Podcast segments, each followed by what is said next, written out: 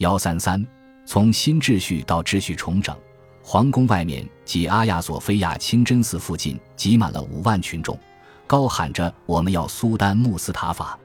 教长与大维齐尔代理及一干随员静候于宫门之外。黑人大太监将废除苏丹的最后通牒交给待在玄元歌里殿中的赛利姆。赛利姆虽然绝望，却明白自己应做的事。他前往后宫，找到他的堂兄弟穆斯塔法，后者被幽禁多年，踌躇许久才露面。新苏丹在吉兆之门前登上宝座，文武百官向他宣誓效忠。苏丹穆斯塔法四世是在赛利姆下台那天的日落之后登基的。次日，即五月二十九日周五，阿亚索菲亚清真寺举行了礼拜活动。博斯普鲁斯民兵拥立了他们的新苏丹，却提出更多要求。长官要求并获得了升官加爵，士兵则为加薪欢呼。民兵队长南瓜范穆斯塔法晋升为欧洲海岸博斯普鲁斯要塞的监管者。新苏丹颁发命令，确认新秩序军解散，要求民兵永远不再叛乱，并赦免他们所犯之罪。到六月初，兵变平息，禁卫军及民兵都收到一份登基津贴，军人全部回归军营。与苏丹奥斯曼二世一六二年被废除时一样，苏丹塞利姆三世被废除的原因是他们改组军队的计划。但我们并不确定奥斯曼二世是否真的要改组军队。在公众的想象中，两位苏丹都以悲剧收场。但至少塞利姆在位期间并非全是辛苦日子。他的私人秘书写下他在位期间的详细记录，逐日记载了无关国事的宫廷生活、盐城中水道的皇家游行、野餐和狩猎、音乐晚会和皇家觐见以及阅兵式。尽管要面对诸多严肃的日常事务，赛利姆和他的圈子与艾哈迈德三世及其朝臣一样，比较喜欢追求享乐。他和艾哈迈德三世还有其他的相似之处。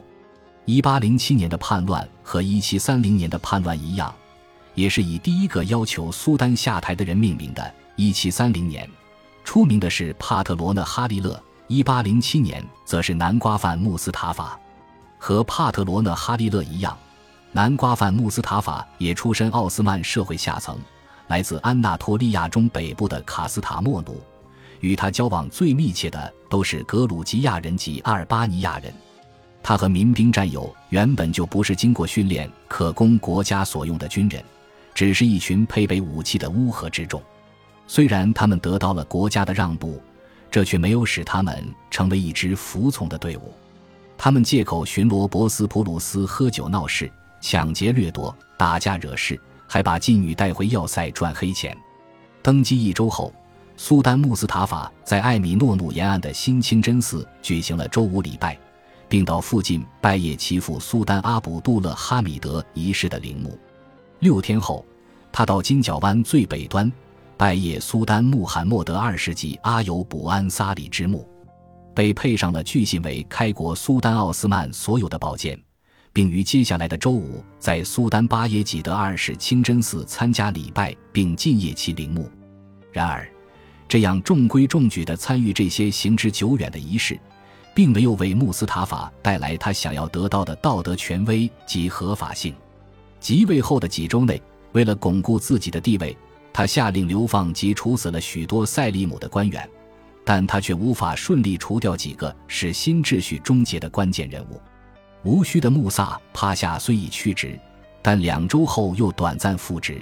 而禁卫军不满意教长的任命，也让阿塔乌拉埃芬迪得以复职。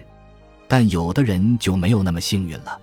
禁卫军副司令穆罕默德阿里夫阿加在安抚叛军的协商中扮演了重要角色，并结束了这场兵变，却被控贪污而去职。被逐出伊斯坦布尔，财产也被发放给禁卫军。他前往麦加朝圣，在途经布尔萨时被害，首级被送回伊斯坦布尔。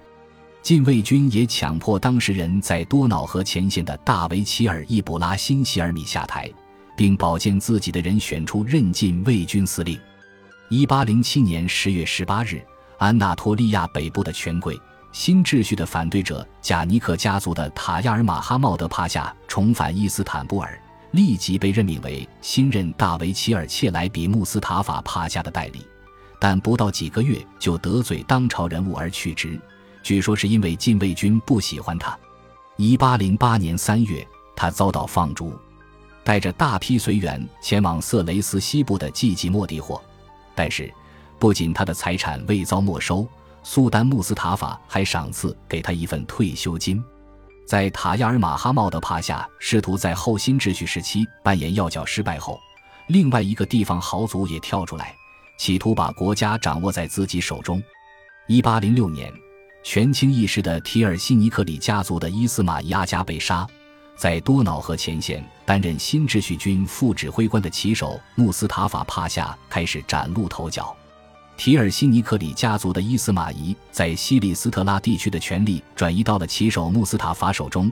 新秩序军指挥官受命限制其势力，但和其他帝国的地方强人出现时一样，苏丹根本没有其他选择，只能接受他在该地区的强大权力。因为当时与俄罗斯的战争刚开始，他的服务对帝国的防卫极为关键。一八零七年二月三日。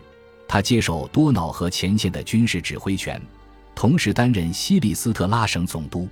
由于他掌握着奥斯曼的战略要地，其手穆斯塔法帕夏不仅手握大权，而且深受器重。一八零七年的战争季节结束时，塞利姆下台时，正好在多瑙河前线的几位高级官员就宁愿跟着他留在鲁塞，不愿意回伊斯坦布尔。这些人都支持新秩序，计划让塞利姆复辟。大维齐尔切莱比穆斯塔法帕夏自前线返回伊斯坦布尔途中，邀请多瑙河地区与骑手穆斯塔法不和的人士前往埃迪尔内会商大计。骑手穆斯塔法听到消息，率兵一万开赴该城展现实力，不仅震动当地，甚至惊动了伊斯坦布尔。透过中间人的协调，他与大维齐尔和解。希望解除一触即发的危机的大维齐尔，于是遣返了与骑手穆斯塔法敌对的人士，并以商谈军队情况为由邀请他入城。苏丹穆斯塔法根本没料到，也没批准切莱比穆斯塔法的行动，而且不明白骑手穆斯塔法为何会丢下前线与俄罗斯作战的责任。尽管1807年8月签订提尔希特条约之后，双方已经同意停战，事实上。关于多瑙河地区的军事情况，骑手穆斯塔法还真有许多东西要抱怨。一八零八年七月四日，他送了一份令人震惊的报告给伊斯坦布尔的大维齐尔代理，抱怨补给与兵员的不足，只有一小部分人应政府要求发回了关于职责的报告。前一年也是同样情形。他说，在当地及从巴尔干更远地区来的补给消耗殆尽后。他们面临着严重的短缺。在一八零七年，他不得不用自己的资产来养兵，而且还得花大钱向多瑙河以北的农民购买粮食。